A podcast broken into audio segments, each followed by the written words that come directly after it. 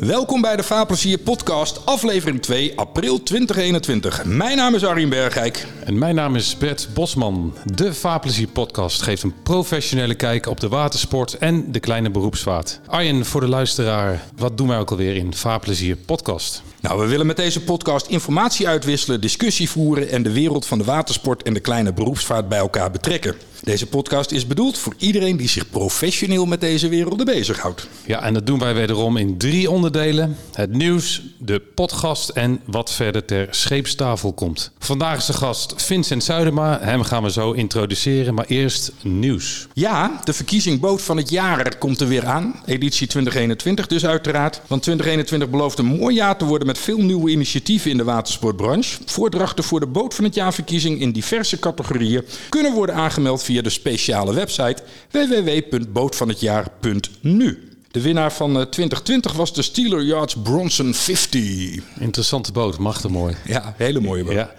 Uh, verder, Hiswa Recron roept de leden op om de halfjaarlijkse conjunctuur-enquête in te vullen. Uh, voor de belangenorganisatie is het belangrijk om continu te beschikken over actuele cijfers in verband met de lobby. Natuurlijk, voor de aangesloten bedrijven. Ja. Het statistiekrapport dat naar aanleiding van deze enquête wordt opgesteld, geeft bedrijven zicht op de ontwikkeling in de sector als geheel en per bedrijfsgroep. Ik zou zeggen invullen, want het duurt maar enkele minuten, las ik. Uh, de moeite waard. Zelf heb ik geen watersportbedrijf, maar als docent op de IVA ben ik zeer benieuwd naar de marktcijfers. Ook voor mijn studenten, nautisch business management natuurlijk. En dan voor degene die de podcast op tijd beluisteren, donderdag avond 29 april is de digitale onthulling van de Wire XX. Wire kennende belooft het uh, iets speciaals te worden en, en groot ook. Ja. Ik heb al wat voorinformatie via via, maar het wordt iets heel bijzonders. In de woorden van de werf zelf, revealing something unparalleled. Ja, de kans is wel groot dat dat gaat gebeuren. We moeten Dries binnenkort maar eens even uitnodigen voor de podcast, vind ja, zeker. Om over deze boot te praten onder andere. Hoe schaal je een boot die al mooi is op naar nog groter? Ja, en dat de boten mooi zijn. Wij mogen er af en toe op varen vanuit Vaarplezier. Want uh, wij geven vaarbewijscursussen aan niet alleen medewerkers, maar ook nieuwe gasten van ze, nieuwe klanten van ze als ze de boot gekocht hebben. Heel prettig. Ja, we, we maken wel eens mee dat mensen al, uh, al, al de boot hebben en dan er nog niet mee mogen varen omdat ze het vaarbewijs nog niet hebben. Dat lijkt me dus echt heel vervelend. Zo'n boot hebben en er dan niet zelf mee mogen varen. Goed, we gaan naar uh, onderdeel 2 van de podcast. En dat is de podcast. De gast. De gast. De gast. De gast. De gast. De gast. De vaarplezier podcast. En in deze aflevering is dat Vincent Zuidema, voormalig redacteur van de Waterkampioen en oprichter van vakantiesophetwater.nl. Ja, hallo. Leuk om hier te zijn. Ja, zeker. Leuk dat je er bent, Vincent. Ja, want jullie kennen elkaar, hè? Al een tijdje. Wij hebben een behoorlijke tijd met elkaar op een redactie gezeten en ja. uh, avonturen beleefd op het water. Want ja. jullie waren allebei redacteur bij de Waterkampioen. Het ooit zo fameuze beroemde watersportblad. Nou, dat na 92 jaar ter ziele ging, maar dat tezijde. Vincent, wat ik, wat ik me goed van jou herinner is... Uh, mail, veel, veel redacteurs claimden heel veel verstand te hebben van boten... Te, en nog uh, hadden en hebben. Ja, ik dat, niet. dat is ook zo. Nou, jij was daar bescheiden in, maar je hebt een geweldige... Ik vond dat je dat heel slim aanpakte. Een mooie niche gevonden. Je ging uh, op pad... En op een gegeven moment kende je alle reisorganisaties en alle mooie vaargebieden ter wereld, wil ik nog niet per se zeggen. Maar ja, heb je dat toen bewust zo gedaan? Of, uh... Nou, ik had wat meer een journalistieke achtergrond. Dus, uh, en de rest was hardcore, diehard watersporter. En nou, daar hoefde ik me niet uh, tussen te wringen. Uh, dus uh, ik dacht, ik ga gewoon leuke reportages maken, uh, leuke dingen doen en ja, wat meer de beleving opzoeken zeg maar, van de watersport. Ja, dat heb je slim gedaan, want ik heb best een hoop artikelen van jou gelezen. En er kwamen er een hoop uit het buitenland vanaf boten. Ja, nou ja, in mijn ogen is dat wel ongeveer het allerleukste wat je kan doen op het water. Dat Ja. is uh, niet alleen het buitenland, maar gewoon vakantie vieren. En uh, ja, daar, daar hebben veel mensen een boot voor. En die dat niet hebben, die, uh, die huren er een boot voor. Ja. Ja, Ja. ik kan me een paar prachtige report- reportages herinneren. Ierland bijvoorbeeld, met die, met die mist en een zonnetje erbij. En, en fantastisch. Mooie, mooie beschrijvingen.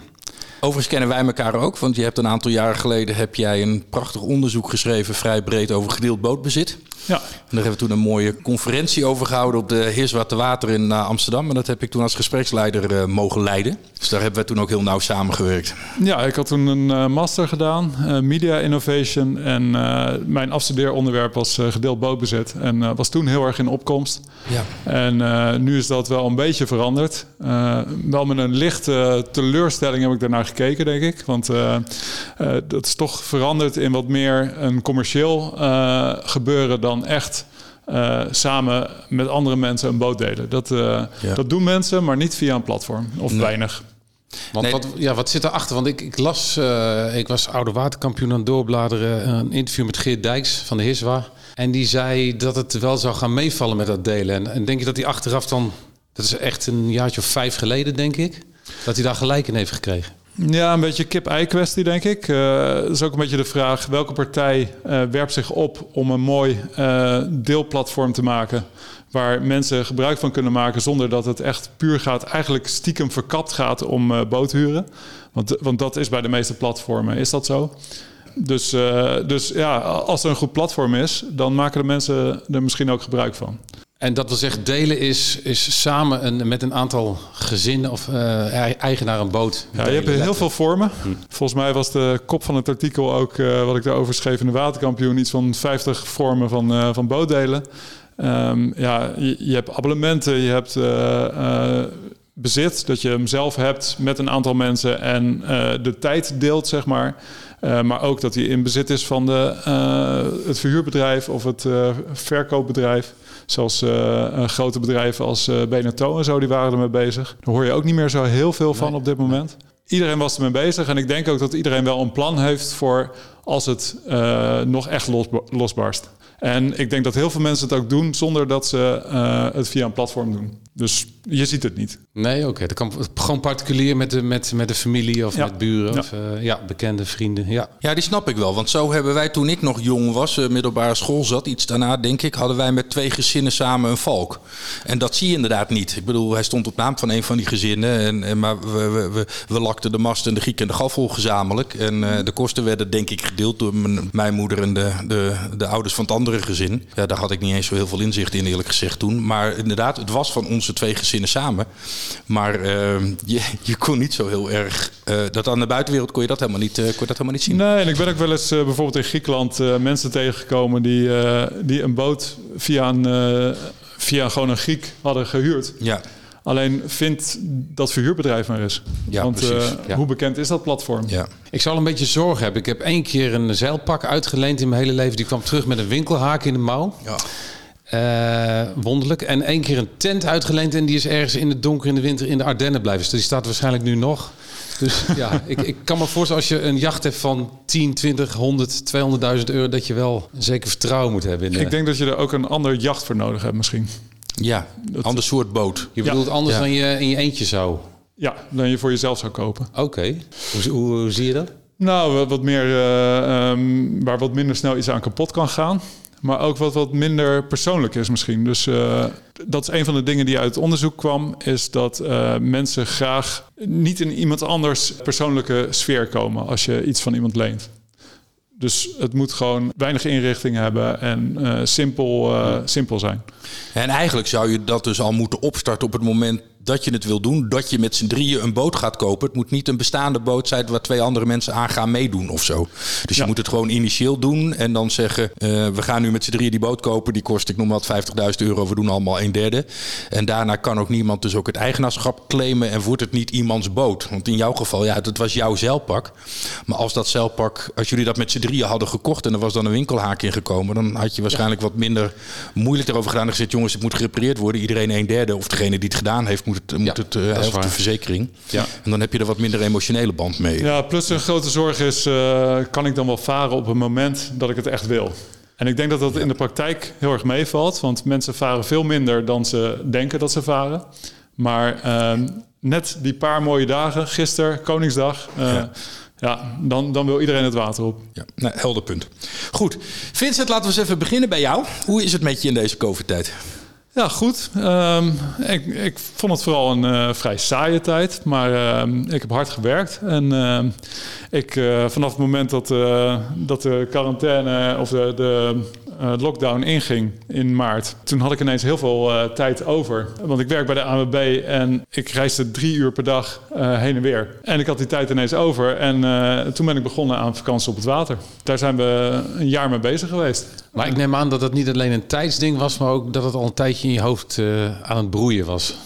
Het, het, was al een tijdje aan het broeien, want uh, ik maak al 14 jaar reisverhalen. En ik heb een uh, groot archief en uh, goede connecties en noem maar op. maar ik ben een tijdje, had ik een, een ander platform, Float. Dat, dat was eigenlijk leuk om te doen, maar had niet echt een functie die, die, waarvan ik echt dacht... Nou, dit, dit past perfect bij me.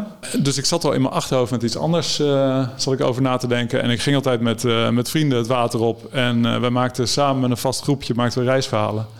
En toen heb ik dit met een vriend bedacht. Nou, zo is het gekomen. We gaan het zo nog uitgebreid over vakanties op het water hebben. Maar hoe is watersport in jouw leven gekomen? Heb jij het ontdekt in de waterkampioenperiode of was je daarvoor ook al wel actief? Nee, ik, uh, mijn ouders die uh, huurden boten in Friesland. Uh, mijn familie komt ook uit Friesland. Net zoals die van jou begreep ik, van de ja. vorige podcast. Ja, heel goed. Ja, dus wij, wij gingen in de, in de zomer met een, of met een motorboot of met een zeilboot gingen wij door Friesland heen. En toen ben ik naar zeilkampen gegaan. En nou, toen in de puberteit is het een beetje verwaterd. En toen, nou, later dacht ik met vrienden op vakantie dachten we van nou, weet je, uh, met z'n allen een boot huren en uh, dan gaan we gewoon het water op knallen. Ja, en dan kom je erachter dat, dat er veel dingen zijn die je niet weet. En ja, dan ga je gewoon het IJsselmeer op zonder dat, je, dat je echt weet wat je aan het doen bent. Toen dacht ik, nou, ik moet ook wel wat cursussen gaan doen. En toen ben ik mijn theoretische kustnavigatie gaan doen en dat soort dingen. Ja, toen ben ik via via bij de waterkampioen terechtgekomen. Ja, zo, zo kwam ik langzaam, zeg maar in het begin dan is, het, is het alleen maar lang leven lol. En toen werd ik steeds serieuzer en ik dacht ook van nou, ik ga zeezeilen en zo. Mijn vader was ook, die ging ook steeds meer de zee op. Um, maar op een gegeven moment dacht ik van ja, ik kan wel alleen maar steeds meer de zee opgaan en de Noordzee en knallen en aan de wind hakken. Maar uh, eigenlijk, als ik diep in mijn hart kijk, dan zit ik liever gewoon met een glaasje wijn op een boot met mooi weer, zonnetje, prachtige zee, een beetje zwemmen. en moet dat dan een zeilboot zijn of maakt dat dan niet uit? Nee, dat maakt echt niet uit. Nee. Al moet ik zeggen dat ik pas echt de motorboot ben ik pas echt gaan waarderen sinds de waterkampioen. Want we hadden een mooie motorboot. En dan merk je ineens dat je, dat je gewoon prachtige tochten kan houden van, uh, ja. van A naar B. En, ja, dat herken ik zeker, ja. ja. Zeilen van huis uit, maar oh, toen op de Mainzer, die, die, die toch naar Budapest met de tijger, met de familie. Ja. In etappes, fantastisch. Ja, met een zeilboot, uh, dan ga je heen en weer varen en dan is ja. het goed. Ja. Uh, en met een motorboot wil je gewoon een leuke bestemming hebben. En je hebt een heel ander vaargebied ook. Nee, maar dat is natuurlijk absoluut waar. Met motorboten kom je op andere plekken dan, dan op zeilboten. Ja. Ja, maar nu heb ik ook uh, afgelopen uh, september heb ik nog uh, met een motorboot in Griekenland gezeten. prachtige motorboot, fantastisch. ja, en dan ga je, je, je vaart iets eerder naar je ankerplek toe. Dat is het verschil. Oké. Okay. Ja. Maar ja, dan heb je langer om te zwemmen en, nou, en te peddelen. Eindeloos ankeren in de Egeïsche Zee. Nou, dan, dan, dan, tref je ineens in al, dan heb ik alweer zin. Ja, ja een artikel op uh, vakantie op het water. Ja, ja, precies. Dat, staat, dat vind, ik, vind ik op je site fantastisch. Dus toch wel iets meer uh, passief wil ik niet noemen. Ja, toch iets meer stil. Een mooie, weer, een mooie weerzeiler ja, of uh, De boot als platform ook. Ja, en uh, ja, de combinatie met, uh, met suppen vind ik uh, fantastisch. Ja, dat wilde ik je vragen. Jij was nog een, nogal een ambassadeur van, van het sub stand-up paddling. Is, heb je dat, doe je dat nog? Heb je ik nog ik heb mezelf zelfs wel eens sub-predikant genoemd. Ik heb nog een tijdje volgehouden, maar daar ben ik maar mee opgehouden. maar dat hoeft ook niet meer trouwens, want de subs zijn niet aan te slepen. Echt? Nee, ik, ik hoor van leveranciers dat ze gewoon niet meer kunnen leveren. Dat het gewoon... het zit vol. Ja, maar dus, dat komt toch omdat er 4 miljard uh, subs in die Ever Given uh, zaten, die dwars in de Suezkanaal of niet? nou, dit hoor je op veel vlakken trouwens. Dus chips, van chips tot onderdelen van boten tot... ja. loopt een beetje vast allemaal. Ja, nou ja, het, het, goede nieuws is natuurlijk dat het hartstikke goed loopt. En iedereen ontdekt het, want het geeft ja. je een soort vrijheid. het water is natuurlijk de enige plek waar je nog alle kanten op kan. En kan genieten van, van ja. vrijheid, of er nou uh, maatregelen zijn of niet. Dit is dus denk ik ook de achterliggende gedachte. Jij en Ivo, jouw uh, businesspartner, zeg maar, dachten: dit, is, dit is iets wat wij willen en kunnen. En wat, waar ook potentie in zit. Ja, dat is, dat is wel leuk. Eh, Ivo die eh, komt van een hele andere achtergrond en eh, is geen watersporter in hart en nieren. Hij heeft echt, ja, hij ging mee met mij aan boord en hij genoot gewoon van het varen. En er ging gewoon een wereld open. Dus ik dacht van Ivo die is eigenlijk de perfecte eikpersoon. Dus als, als, als Ivo het begrijpt en als hij het snapt, zo'n verhaal, en als, die, als het niet ingewikkeld wordt met nautische jargon en noem maar op, dan is het goed. Dus uh, ja.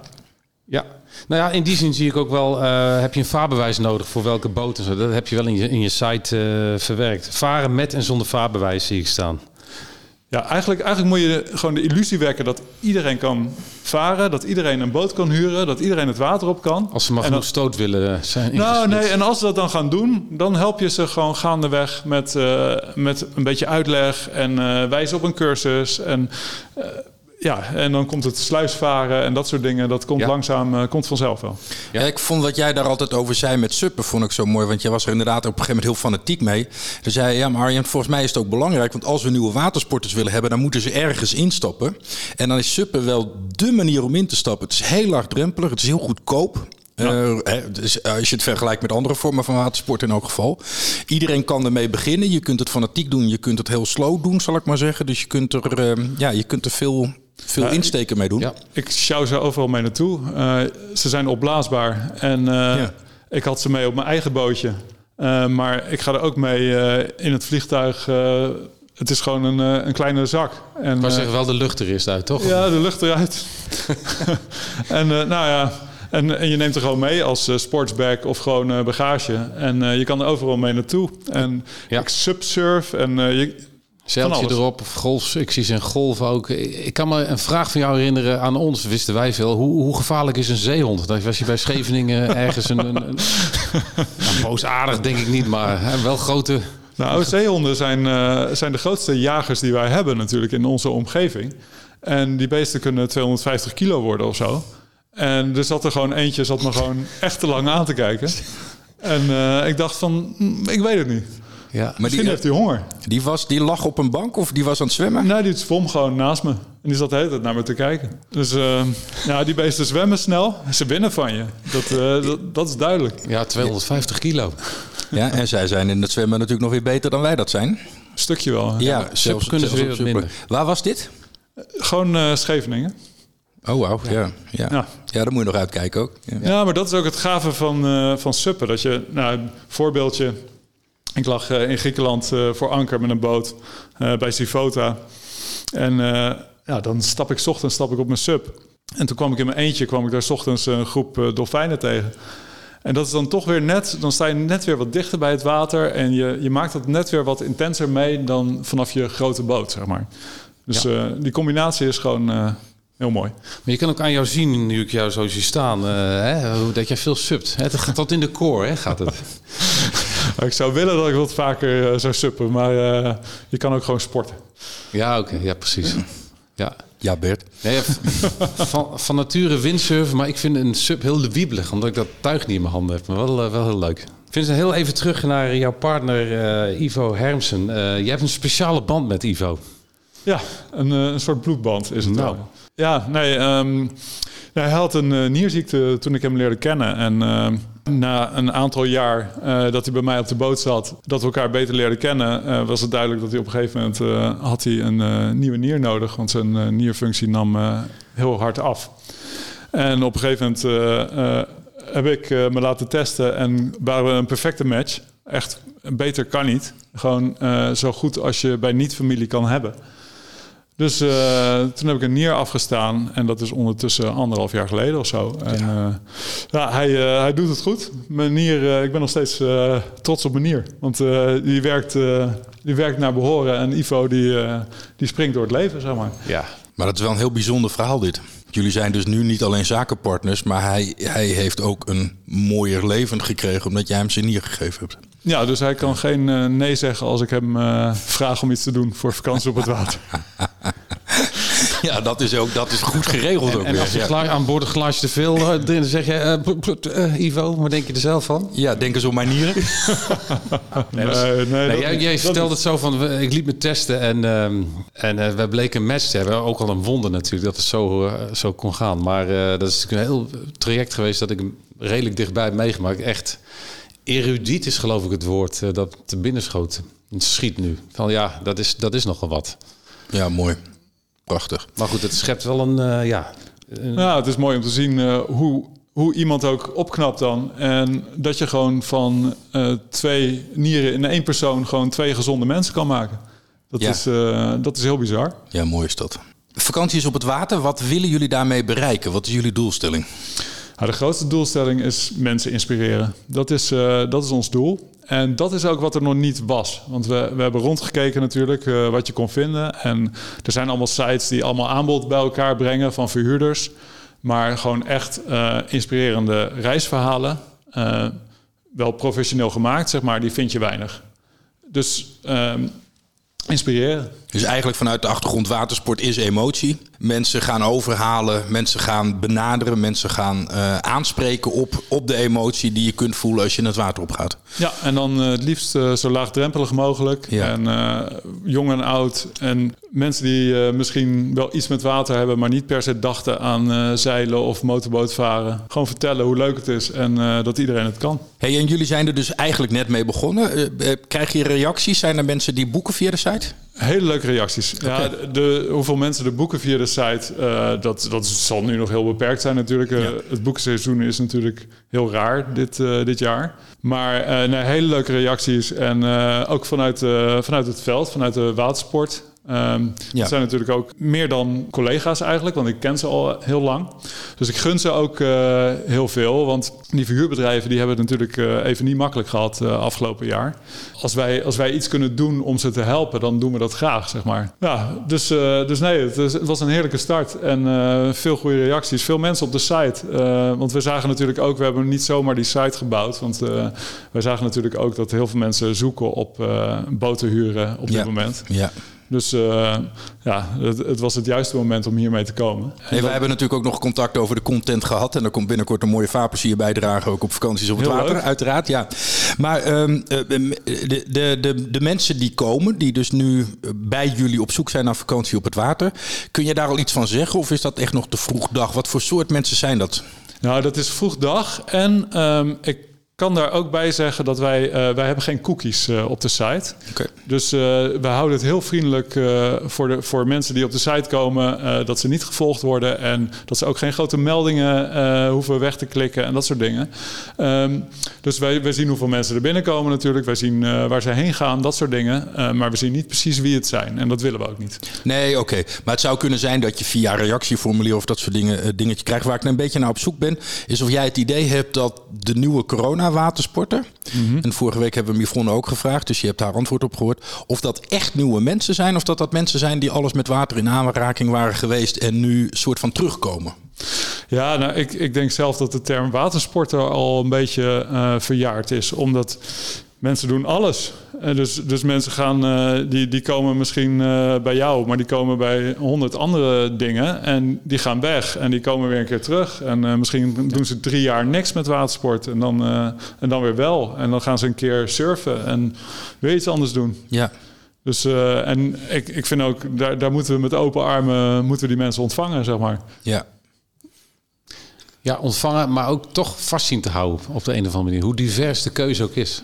Ja, bijvoorbeeld door van die combinaties. Nou, je hebt nu eh, het wingsurfen. Ik weet niet of jullie dat een beetje eh, hebben gevolgd, maar ook fantastisch. Eh, je, gewoon een plankje en een opblaasbare zeil. En je kan overal vandaan kan je, kan je vertrekken.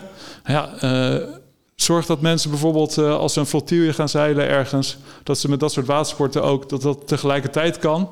En dan denk ik dat er ook weer jongeren weer meer geïnteresseerd zijn en dat je gewoon allerlei publiek erop afkrijgt. Er is heel veel moois.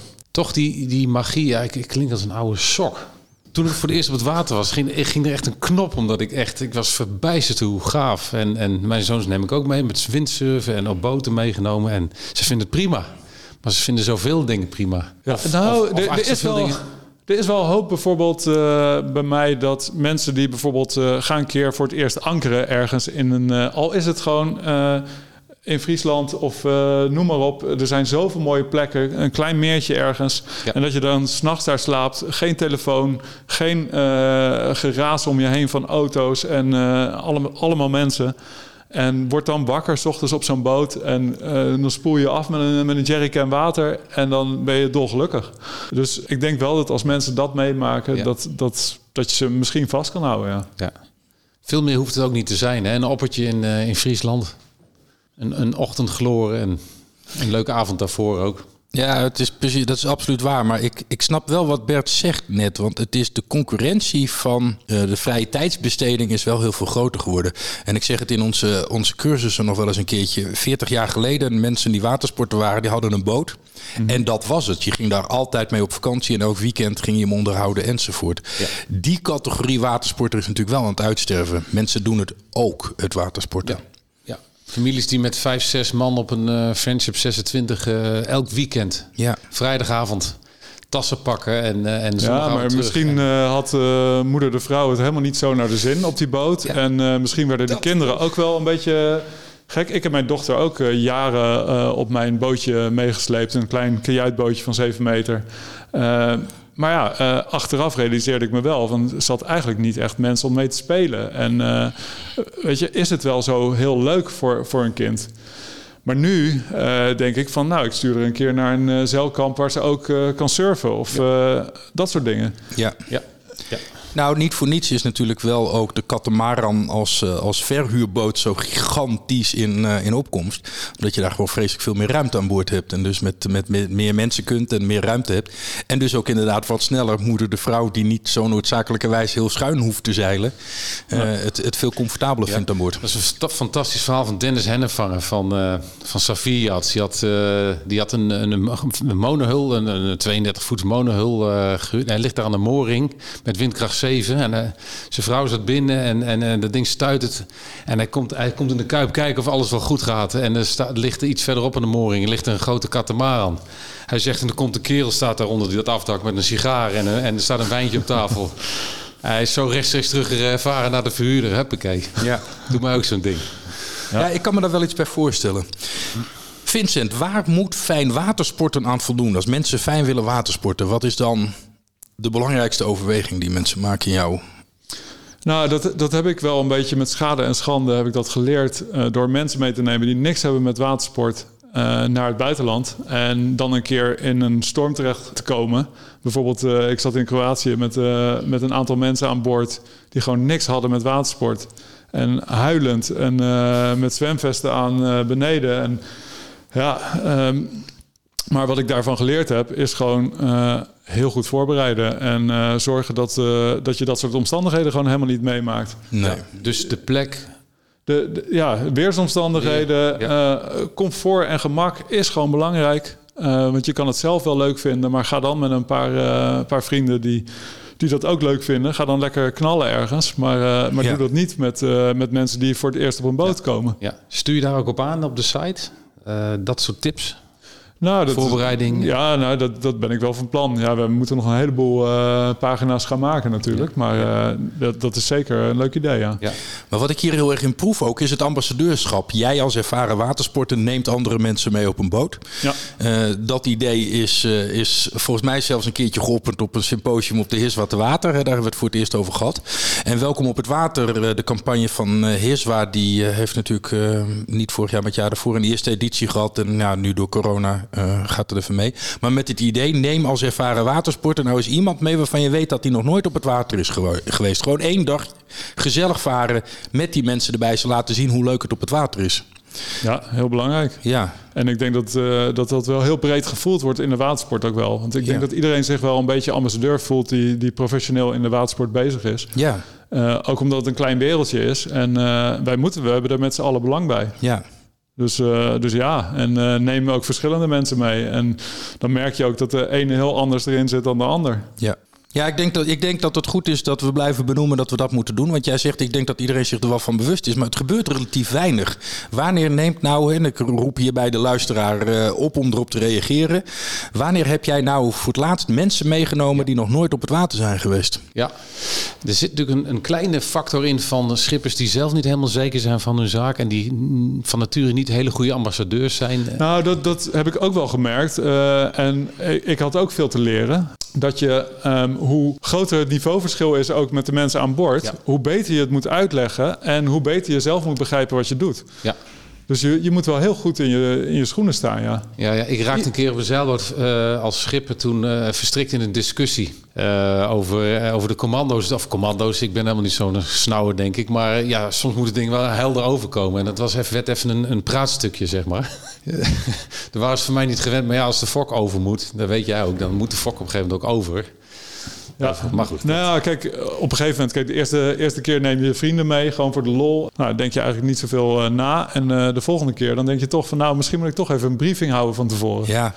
Dus dan ga je een ja. briefing houden en dan zorg je gewoon dat mensen de belangrijkste dingen echt weten. En dat betekent ook dat jij scherp moet hebben wat echt de belangrijkste dingen zijn. Ja, ja, want jij zegt inderdaad net, ja, daar moet de fok op een gegeven moment over. Maar dat is natuurlijk voor iemand die nog nooit op een boot gezeten heeft, is dat een heel raar fenomeen. Want dan moet je je eens dat jij nog nooit op een zeilboot hebt gezeten. Ja, en in één keer klapt die boot door de wind. Zeilen staan ineens aan de andere kant. Hij ligt op de andere oor. Dus het ene moment zat je lekker hoog uh, op de boot, zat je over het water uit te kijken. Het volgende moment uh, stroomt het water zo wat door je ja. nek heen. Ja, dat is dan die uh, briefing waar Vincent het over heeft. Jongens, we gaan de plas op, maar dit en dat gaat er gebeuren. Heel goed. Ja, en, en, en, wat we allemaal ook kennen is dat op een prachtige dag dat er niks lijkt te gebeuren, dat dan dingen in één keer in een hele korte tijd spannend kunnen worden. Ja. En zeker voor mensen die dat nog nooit hebben meegemaakt. Dus, uh, dus daar moet je ze wel op voorbereiden. Ja. Ja, ja, we hebben een taak. Hoe zie jij de toekomst van watersport in Nederland, uh, Vincent? In Nederland? Nou, ik, ik denk persoonlijk ben ik heel positief daarover. En ik denk dat het heel druk gaat worden. Ik denk dat er heel veel mensen uh, het willen. En ik denk ook dat de watersport, uh, die, die verandert wel mee. Want die moeten dat natuurlijk op een of andere manier opvangen. Als je een verhuurbedrijf hebt en je hebt mensen die nog nooit hebben gevaren... dan moet je toch op een of andere manier moet je slimme cursussen aanbieden en dat soort dingen. Want je kan ze niet gewoon uh, afduwen en uh, zeggen zoek het maar uit. Nee. Maar dat, dat wordt wel steeds professioneler, want anders mis je gewoon business, denk ik. Ja. Uh, maar ik denk ook dat het op sommige plekken te druk gaat worden. Dus dat we uh, ook heel goed moeten gaan kijken naar uh, waar ga je watersporten en waar ga je heen. Gaan we met z'n allen dezelfde kant op, zoals we nu doen in parken, bossen en noem maar op. Ja. Of, of zorgen we dat, we dat we gewoon allemaal een leuk plekje opzoeken, want de ruimte is er. Kun jij uh, knelpunten benoemen, weet je, zo waarvan je denkt, nou, er moet wel eens naar gekeken worden, infrastructuur of, of nou ja, kijk, ik, ik, ken natuurlijk uh, de Mediterranee wel goed. En uh, als je daar in de zomer in Kroatië wil gaan zeilen, ja, je kan het beter niet doen. Je kan beter in, in mei daarheen gaan. Ja. En dan heb je een prachtig vaargebied. Ja. het water is koud. Dat is het enige. Maar dan hebben we het, hebben we het niet over gebrek aan water, vaarwater, maar meer de, de, de havens van mooringen, uh, tanken. Nou, meer, meer moorings zou uh, in Nederland prachtig zijn natuurlijk. Oh, ja. Ja. afgelopen zomer heb ik nog een week met een motorboot gevaren in Friesland.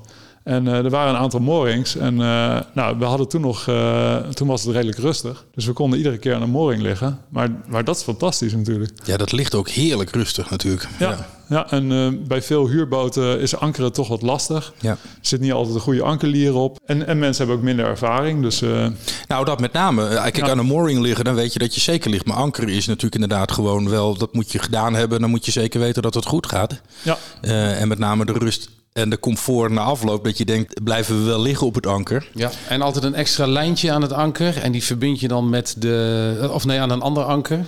En die verbind je dan aan de bestekla. En als dan de, anker gaat krabben, dan op een gegeven moment met donderend geraas komt midden in de nacht die bestekla. Dan weet je, er is iets aan de hand. Of aan je grote teen, met een extra touwtje.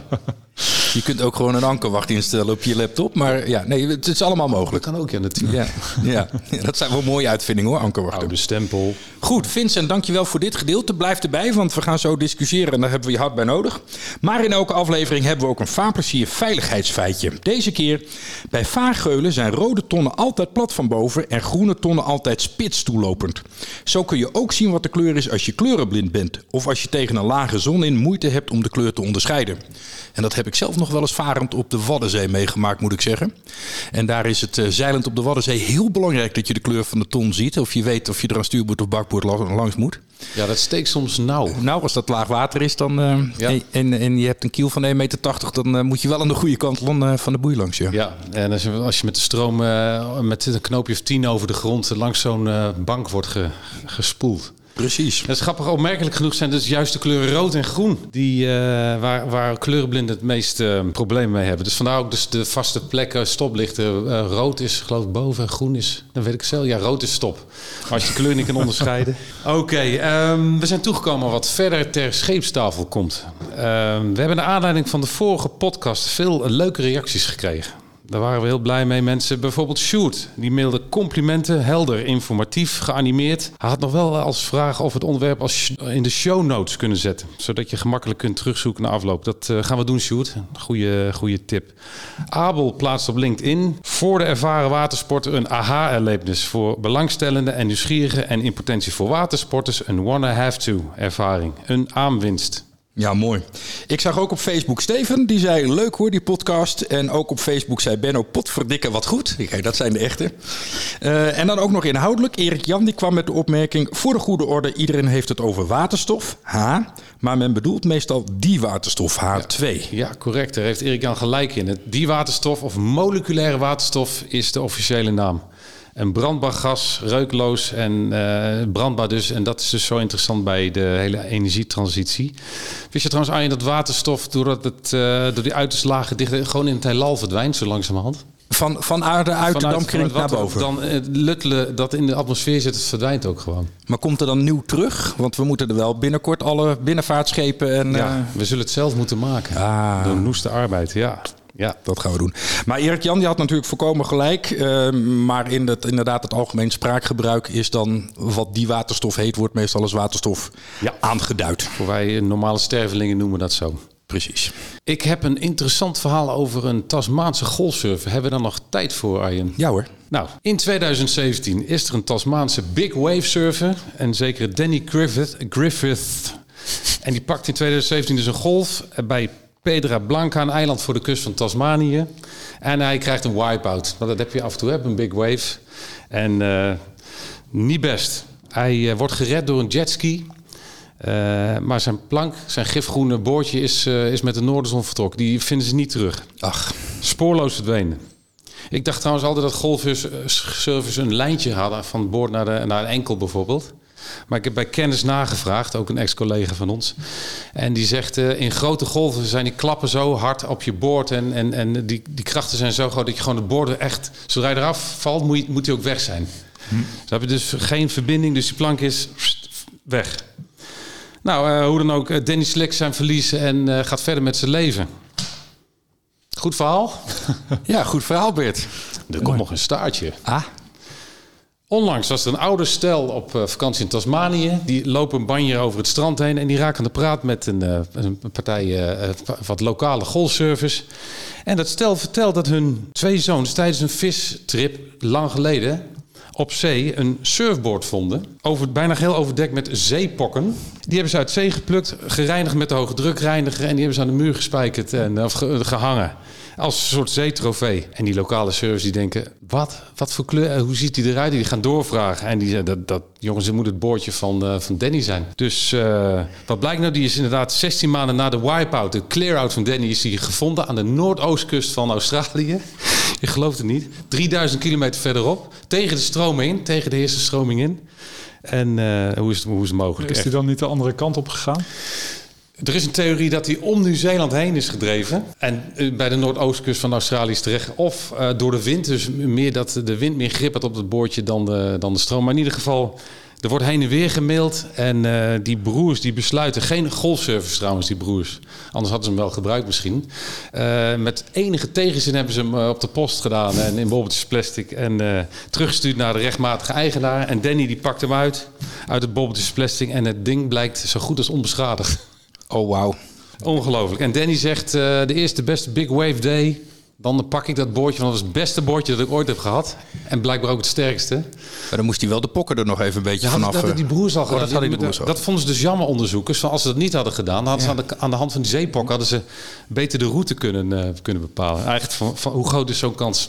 Maar het is dus van een, van, een, van een soort ongelukje is het bijna een soort wetenschappelijke experiment eh, Ja, geworden. dat, en, en, en een heroïsch verhaal bijna. Ja. Ik, ik, ik, ik, ik schiet helemaal vol bijna. Zo mooi. Ik, ik Is denk het wel jouw- dat er op dit moment eh, een hoop bordjes eh, door, de, door de zee eh, zwerven.